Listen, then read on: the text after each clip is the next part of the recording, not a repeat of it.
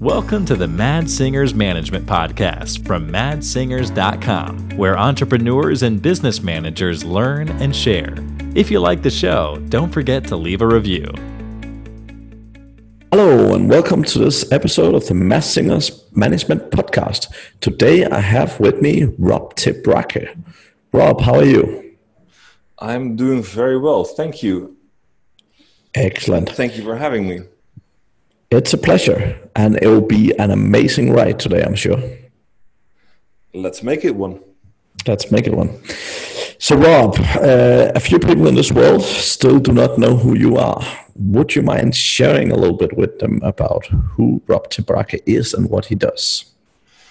Uh, I, for those few people that don't know me, uh, I run Able Finance, and we are a finance and strategy advisory business we mainly help online businesses, and that is e-commerce, SaaS, affiliate sites, the whole online spectrum, with finance and strategy. Now that sounds quite vague, but basically what we do is we help entrepreneurs understand their numbers that they get from their bookkeeper, and we help them plan for the future. And that is with strategy setting, but especially also with the financial side of that. So what does it mean for your budget and your cash flow?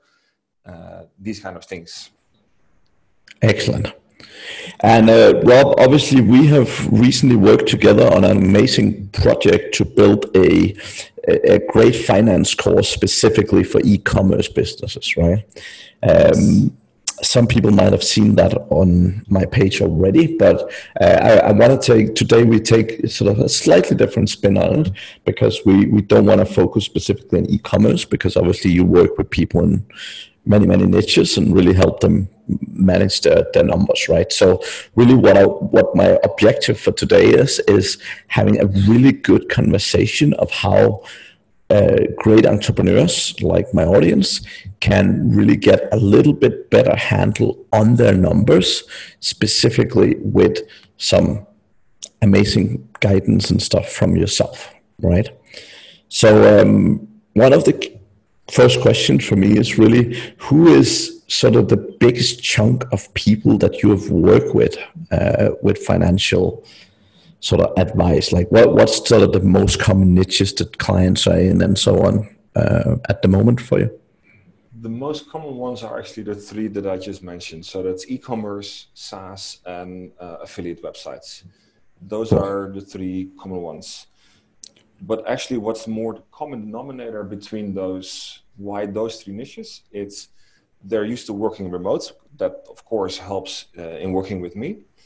But in general they are founders and entrepreneurs that love what they're doing and they are really good at either their products or the marketing or the technology but they are actively aware that they uh, that finance is important and that they are not good enough at it. So that's they realize that finance is becoming one of the things that is a risk or something that's holding back their growth. So that I think that makes the mindset a lot of, of the entrepreneur is, is actually more important than what exact business they're in. That makes a lot of sense. So from from that point of view, then, if if you sort of take the high level view and, and sort of look at your common clients and, and the most common challenges, what's the number one thing that you help most people get right? Um, the biggest one, I think, is f- for them to understand how much value understanding the numbers can add. A lot of the entrepreneurs, and I tend to see that mainly in e commerce guys and girls, is that they look at the numbers from the bookkeeper as in okay that's what we've done in the past and that's very in- interesting so we made this much profit or we have this much this much loss in some cases mm-hmm. but the step to go towards understanding your past numbers and starting to use them in planning looking forward that is usually the biggest step to make um, and especially for the e-commerce guys but in general if you plan going forward what your business is supposed to do and what resources you need for that, and you make the cash flow and you attach the cash flow that belongs to those resources going forward. So you need to hire, let's say you want to uh, hire a new marketeer or you want to hire a couple of developers.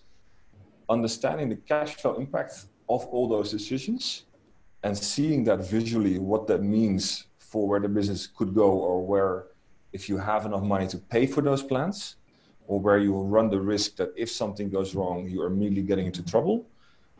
Those kind of forward-looking uh, exercises is the by far the biggest impact that I've seen. Interesting. So yeah, I mean, I obviously see it when I coach people generally in management. I see it all the time, similar symptoms. So um, I, I guess again, sort of from a higher level standpoint, right? When when you are working with clients and when you are helping them to understand their finance, do you find it relatively easy to change their mindset, or is it sort of a, is it generally a longer process? It is in general a longer process because a lot of them come from the points that they just they used to see finance as okay, we need to do the books for the tax office and it's like a regulatory requirement. So right. in some cases you need, need to start with understanding the insight you can get from just analyzing and what your bookkeeper gives you. And if you have a good bookkeeper they give you information that you can actually use. You can see what product or what service line you're uh, making the money on. You can see where you are behind schedule or where you're ahead of schedule. That kind of insight it takes a bit of time to get used to having those numbers and to start playing around with them and to actually start enjoying uh, working with them as a, as a way to run the business. Yeah. For example, one of my clients is in the, in the uh, affiliate sphere. They have a massive sheet with a lot of information, uh, and they basically didn't look at it. They only looked at some of the key metrics that they looked at, like they were very comfortable with by now we've been working with them for a bit more than half a year but now they have a whole plan for the next three years on what they want to do with which of their sites and how much they expect to be able to make from that. And they're starting to think about hey if we have two we can only hire two people now should that person work on this side or the other side what has the biggest return? So yeah. that mindset shift from yeah the numbers matter but we don't really look at them to actively using them to make decisions, yeah, that takes a bit of time. That, that, and that makes total sense because obviously I see I, I, see a lot of the same. What the one thing I would say that that that I often see is it's it's both the prioritization of saying where does the resources go, but it's definitely also the the understanding of the importance of cash flow, right? Because yeah.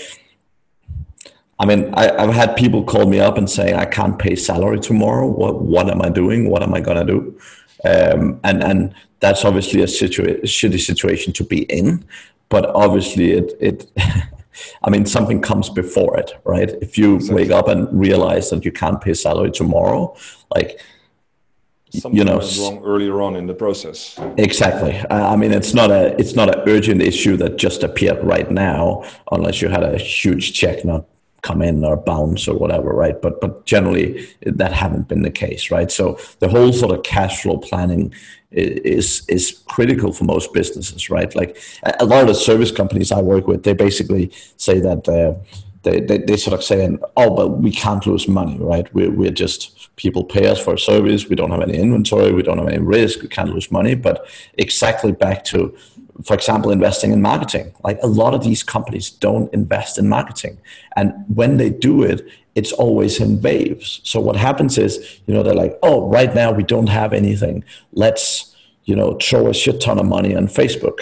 And, and they spend a ton of money on Facebook ads. Suddenly they land a couple of clients and they're like, oh, we can't handle it more. Let's stop, right? So it's always this sort of start and stop. And not not any planning behind it because they haven't planned their, their people, they haven't planned the staff, they haven't planned workload, and and that's a lot of the scenarios that I see happens very very frequently. Yes.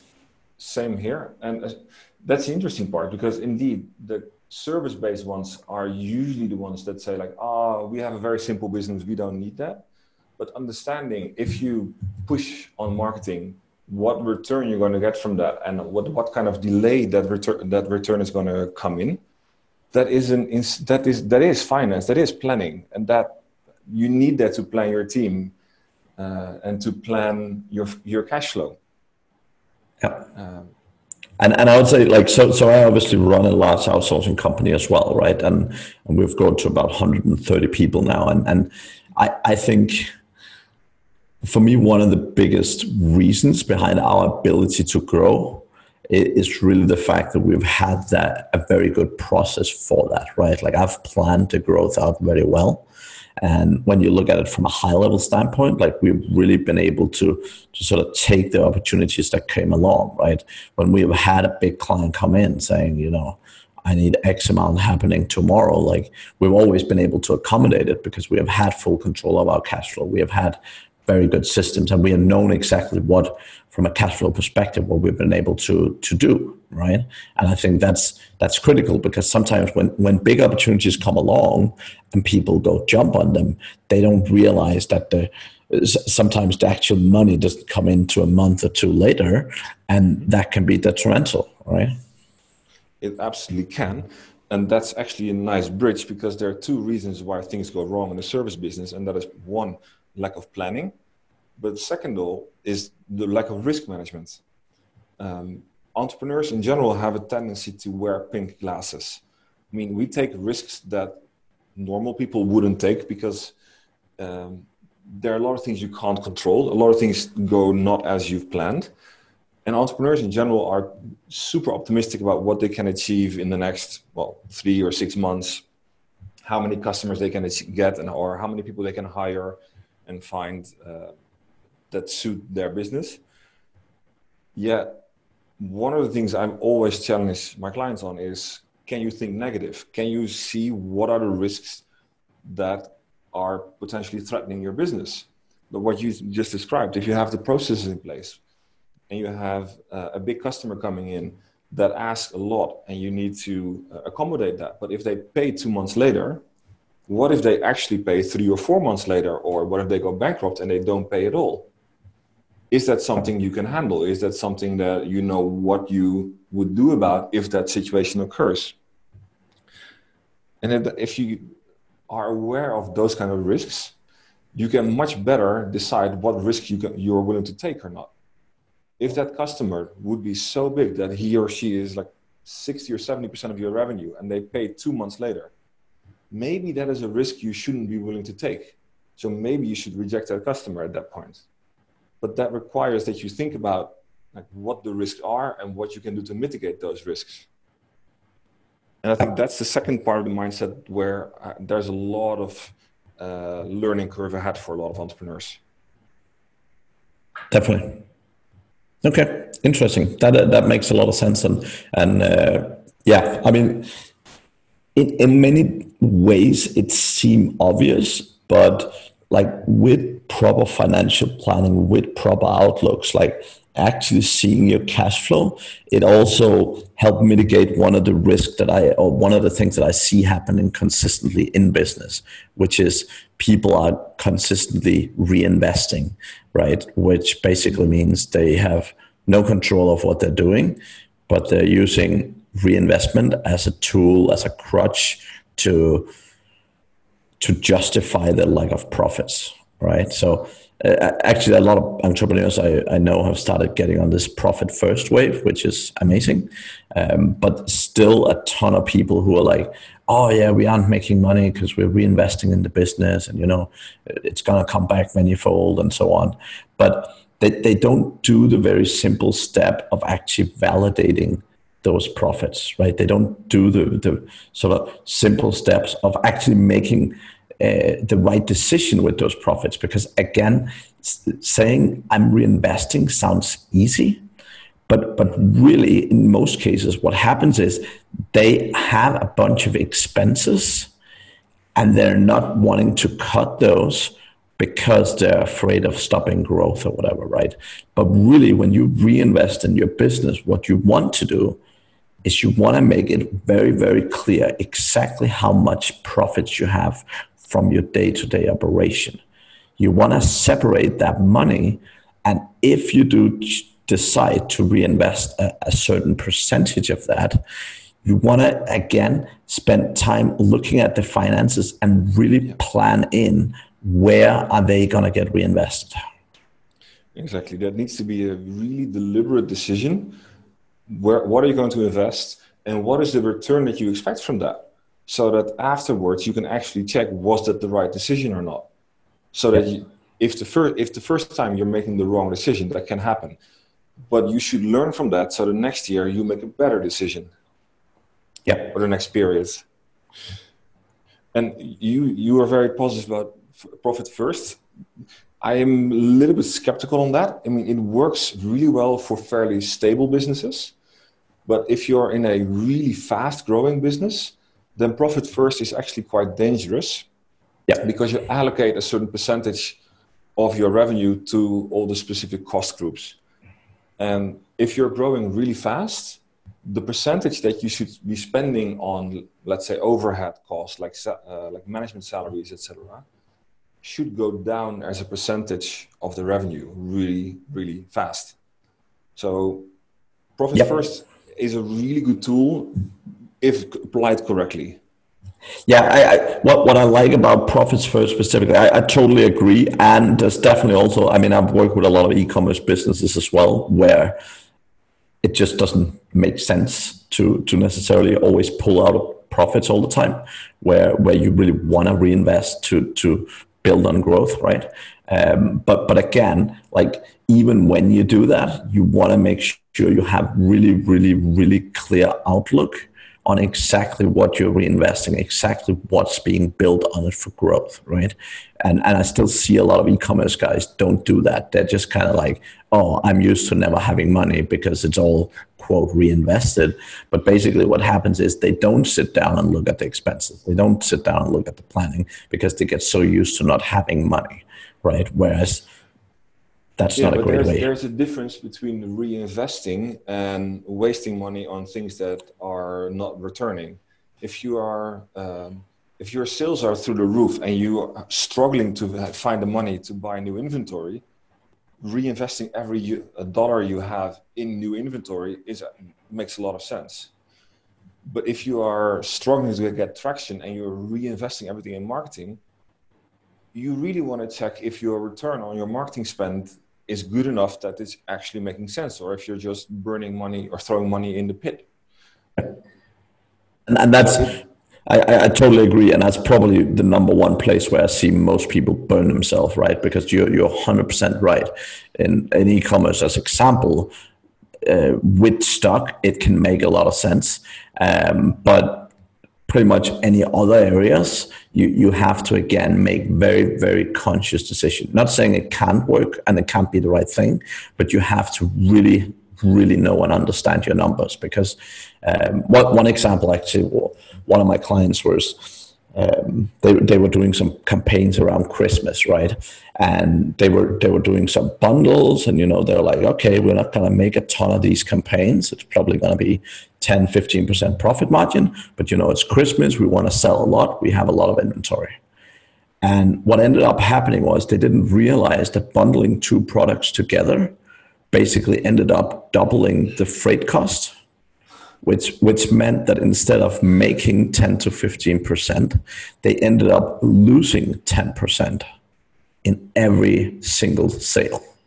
Ouch. And that was a very, very bad Christmas. Now, the problem was, again, because the, the, the client didn't know the numbers very well, the challenge was they realized in March that they lost a shit ton of money in Christmas right? So they were doing bookkeeping way behind. They were not like on top of their numbers. And when you get results that far, when you think, oh, Christmas was great, we sold a bunch of products, right? When you haven't got your numbers under control, that sort of thing can happen. And that, oh, and it starts with the discipline uh, of either yourself, but probably your either your internal bookkeeper or your external, your outsourced bookkeeper, ideally within the first week of the new month you need to have your numbers from the previous month you yep. cannot if you get if there's a three month delay between what happens and you understanding what happens you are three months late in taking action to correct it or to improve it. So if you're getting uh, the numbers in the first week of the following month you still have three weeks to correct whatever was happening in this new month. So you're really on top of it. So the, the delay is almost zero. Now, what more than a month in between that you just can't use your numbers at that point anymore because you're out of touch. One, one of the big specific challenges here was very much around different billing cycles. So what happened was that uh, the, the 3PL shipping company they were using weren't actually billing them on a monthly basis.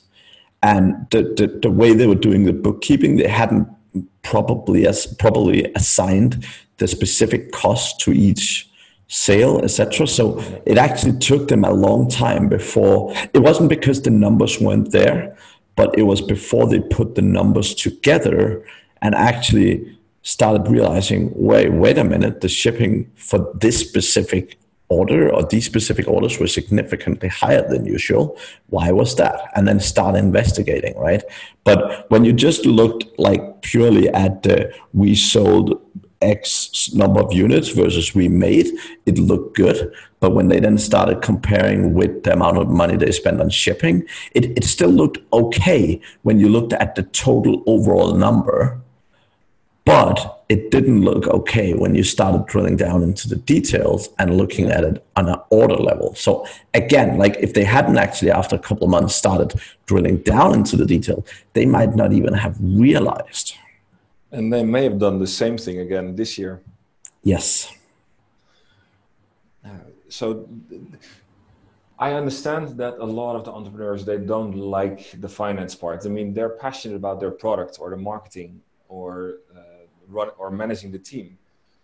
But having this kind of foundational information in place so that if you want or need that you can dive deep relatively easily, it is in my eyes, a no-brainer because it prevents you so much trouble later on. Definitely, and and like I'll just to bring out another example, right? Like when you do e-commerce as an example, or when you do any business, right? It's really, really, really critical that you keep including overhead costs. Like it's it's very easy to say, you know, I'm selling a product at ten dollars or I'm buying it at ten dollars and I'm selling it at twenty. So you know I'm gonna make ten dollars every time. Now you might be doing that, but if you're spending a significant amount of money on support costs, on overhead costs, on ads, like you're you're obviously potentially very likely to lose money. And and having those projections that you're talking about is so so critical to make sure that you grow at a reasonable rate, right? Because a lot of the time, eh, some numbers you can sometimes keep in your head and kind of get away with.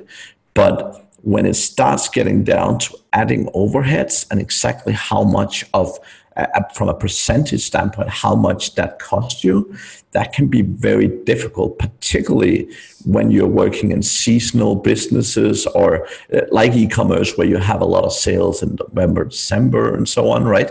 It can be very, very difficult to sort of juggle that right. So, yeah. Absolutely. Um, regarding the shipping, I, I, personally would say that the shipping cost should, by the way, be in the cost of goods sold and I'm still frustrated that most people put their advertising cost that is purely linked to the sales. Uh, they, they make it a lump sum. You should break that out in at least the channel, but ideally even in your books have it access to it uh, on a, a, product or by on a campaign level. Because, like you said, with, with the bundling, the returns per campaign may be so incredibly diff- different that if your overall picture looks positive, that hides that some campaigns may be doing so much better than others. Yeah, definitely, definitely. But it all comes down to I mean the whole. Uh, it, it, in my eyes, it's actually quite. The process is fairly simple. You make in the in the beginning of the year, or actually the end of the previous year or periods, you make a plan for the next year. What do you want to achieve? What do you need for that? Like how many resources do you need? How and what is your uh, uh, what yeah so what what results do you expect from those investments in expanding your team or in, in investing in inventory etc and along the way every month you check if you are still on track. And if you're off somewhere and i guarantee everybody's going to be off at almost every metric but if you're off materially substantially you want to dive in why and where. And the more you do that, the more you understand where your uh, mistakes are in your planning skills, because everybody has their own blind spots, the more you can improve your forecasting skills and the more accurate your forecast is going to be. And the more accurate your forecast is, the less stress you're going to get because the less surprises you're going to get. So you're saying you don't want a surprise for Christmas? I definitely do not want a financial surprise for Christmas. Fair enough. Fair enough. what what about SaaS businesses? So we've talked a little bit about e-commerce and so on and affiliates. So what about SaaS businesses? What are, what sort of the key things you see when you're working with a typical SaaS? The typical thing with SaaS is the, well, the, there is of course a distinction. Are they bootstrapping or are they uh, going to like the venture capital routes? Because those are very very different routes in terms of how you look at the business. For those who are at the VC routes, the critical thing is runway management. How many months of expenses do you have in your bank, and how when do you need to start fundraising, and with what kind of milestones? do you want to achieve before you can actually successfully close an investment? So there, the forecasting is really important because if you raise money too early, you may not have enough milestones fixed or your valuation is going to be lower.